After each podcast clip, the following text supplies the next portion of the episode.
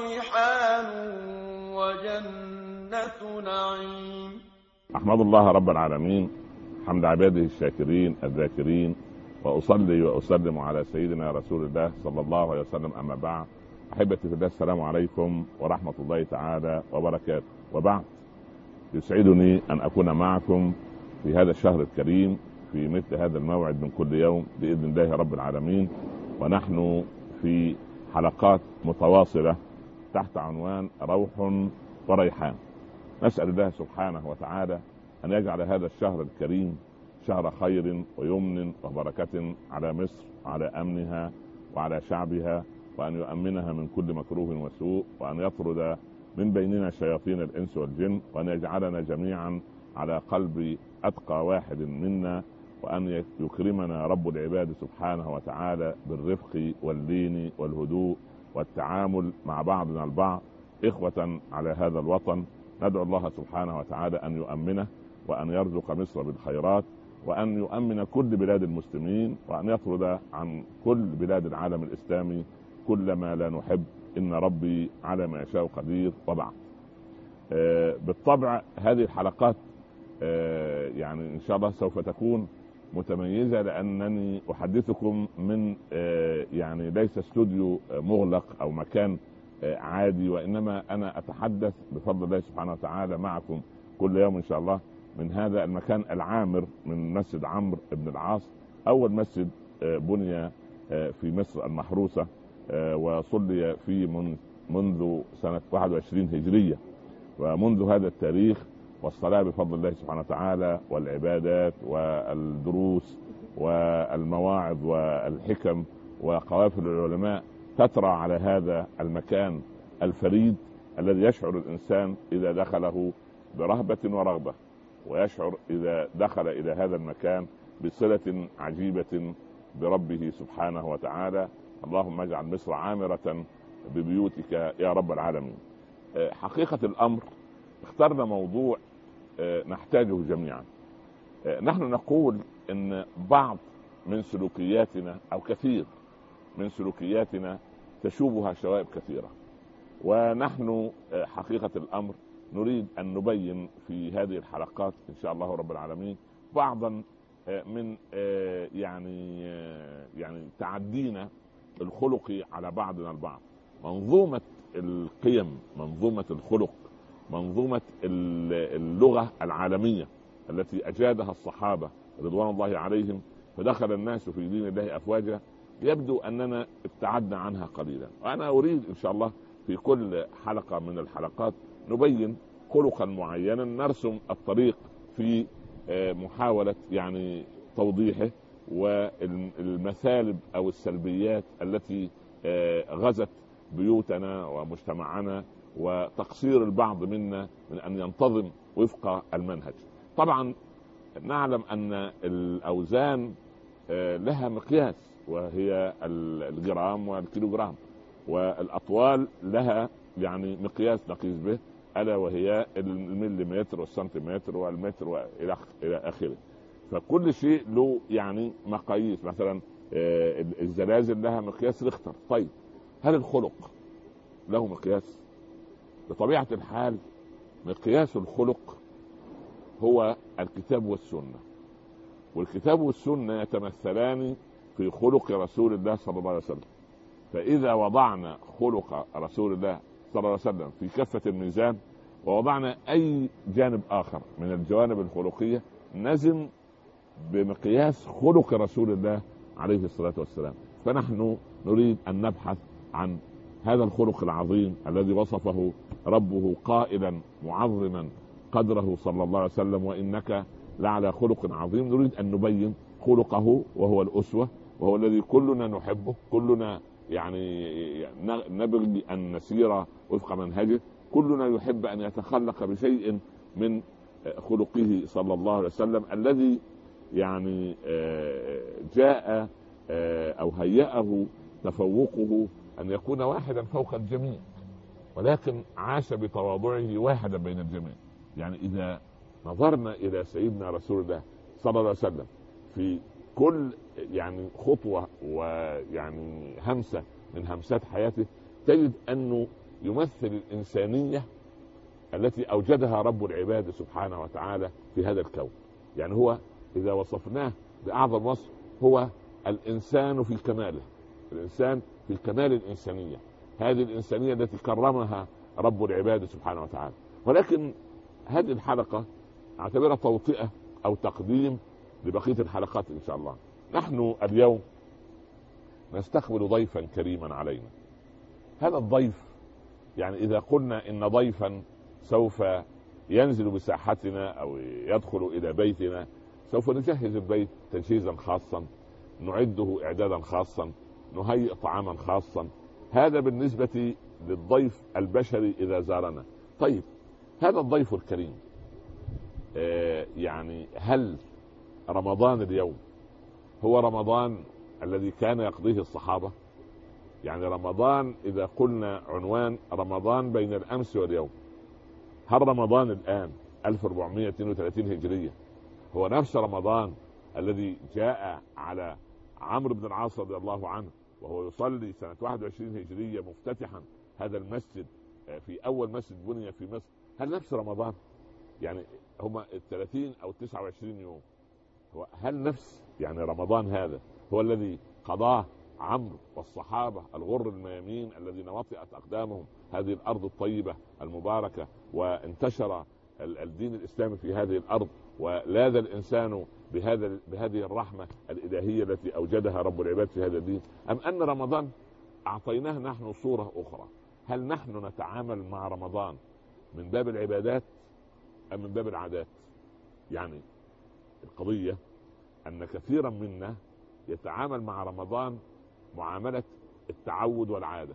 نحن نريد أن نعيد شهر رمضان إلى ما كان عليه وما هو مقصود منه. بمعنى أنا اليوم أول يوم رمضان أنا أريد الآن بعد ال ال نهاية البرنامج إن شاء الله أنت أو أنت آه، يقوم فيزن نفسه. يعني يقف على الميزان. فرضنا 70 كيلو جرام 60 كيلو جرام اي أي وزن يعني 50 كيلو جرام اي أي وزن. ونسجل هذا الرقم. وآخر يوم إن شاء الله من رمضان كنا من أهل الدنيا ليلة العيد بإذن الله لما فضيلة المفتي يطلع علينا يقول ان بكرة إن شاء الله بإذن الله العيد زي ما طلع علينا بالأمس إن شاء الله وبفضل الله وقال لنا أن اخبرنا أن رمضان اليوم نزن أنفسنا ليلة العيد. والله لو كان وزني أول رمضان 60 كيلو جرام وآخر رمضان 58 والله من الواجب الواحد إيه؟ يفرح. أما وزني أول رمضان 60 وليلة العيد 70 صراحة عايزه إعادة حسابات. إذا رمضان هنا أخذ أنه أو سميته أو تعاملت معه أنه شهر الطعام لا شهر الصيام. ده مو... ده اول موضوع ده اول قصه طب ثاني ثاني نقطة. الآن الموظف أثناء الوظيفة الآن إذا دخل عليه إنسان يغتاب مديره أو رئيس القسم أو أو أي أو يتكلم أو يخوض في عرض أي إنسان يقول له زميله يا أخي حرام عليك. إحنا في نهار رمضان. يعني معنى إيه؟ يفهم زميله أنه يستطيع أن يأتي في ليل رمضان ليغتاب كيفما يريد أو كيفما يشاء. يعني بلاش لغاية إيه؟ لغاية أذان المغرب. لكن بعد العشاء إن شاء الله خبرني في الهاتف أو يعني سر إلي بالكلام أو بعد صلاة التراويح. بلغني إيه اللي حصل. لا. أنت يجب أن تكون رمضاني النزعه يعني إيه رمضاني النزعة؟ تقول له الغيبة حرام في نهار رمضان كما هي حرام في ليلها وإن كان في نهارها أشد.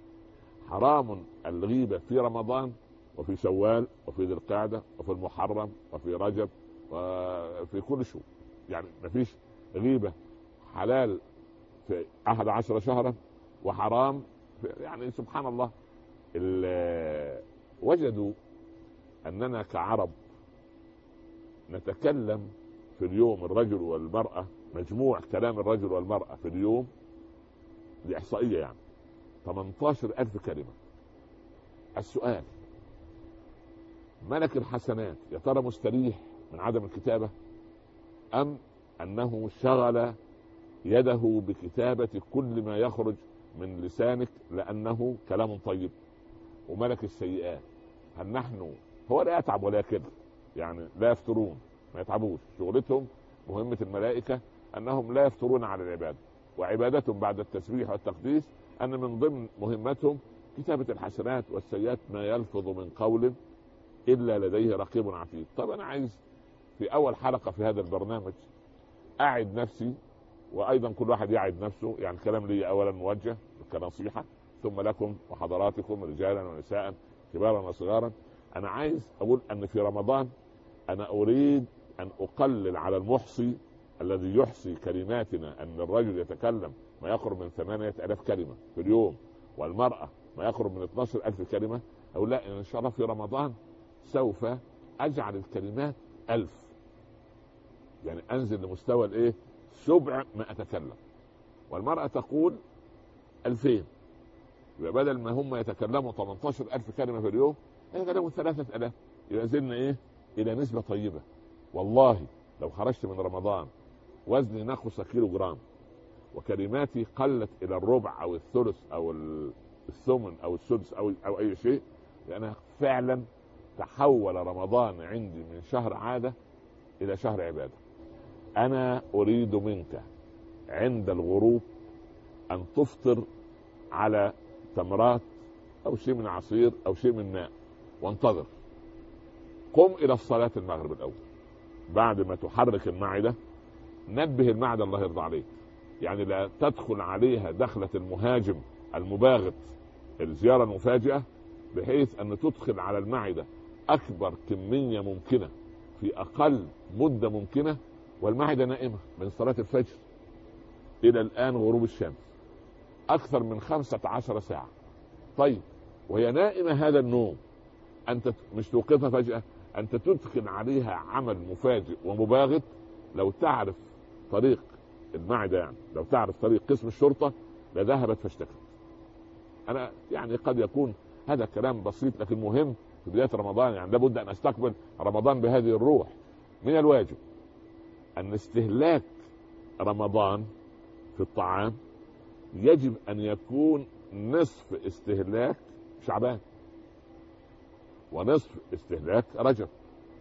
لكن يأتي رمضان وتقول بعض التقارير أن إحنا نستهدف في رمضان تموين عشرين شهر. اذا لا نضحك على أنفسنا ونقول إنه أصبح شهر الصيام. لا هو مش شهر الصيام ابدا. ده شهر الصيام إيه؟ شهر الصيام مؤقت. يعني مجرد أن أصوم إلى المغرب لأن الله أمرني بهذا. وبعد المغرب تفتح أبواب يعني التعذيب المستمر على المعدة المسكينة والأمعاء والجهاز الهضمي والجهاز التنفسي. ويذهب المصلي إلى صلاة التراويح بعد أن ملأ كيس المعدة. الرجل يقرأ في قصار السور وهو يظن أن الإمام يقرأ سورة البقرة. الصحابة كانوا يستعدوا لرمضان قبله بستة أشهر.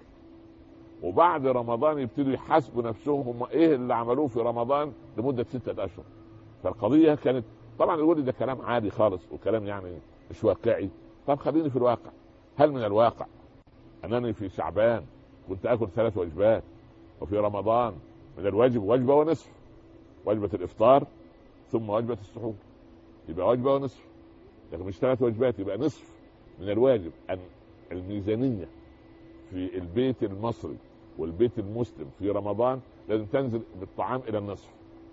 كنت أشتري بكذا يبقى خمسين بالمئة لأن هذا من الواجب هذه هذه قاعدة رمضان. أما الذي نراه الآن ده شيء غير مصدق وغير طبيعي. أنا أريد أن أقول أن رمضان اليوم أصبح مختلف عن رمضان الأمس. طب كيف نرجع رمضان الأمس؟ والله ده مسار حلقات قادمة إن شاء الله رب العالمين. نسأل الله سبحانه وتعالى أن يتقبل منا ومنكم ويتقبل صلاتنا وصيامنا وعبادتنا وأن يجعلنا إخوة في الله. وأن يهدي ابالنا وأن يصلح أحوالنا وأن يشرح صدورنا وأن يهدي أبناءنا وبناتنا وأزواجنا وزوجاتنا وأن يتقبل منا ومنكم صالح الأعمال. ولا تنسوا من صالح دعائكم ونستدعكم الله الذي لا تضيع ودائعه والسلام عليكم ورحمة الله تعالى وبركاته.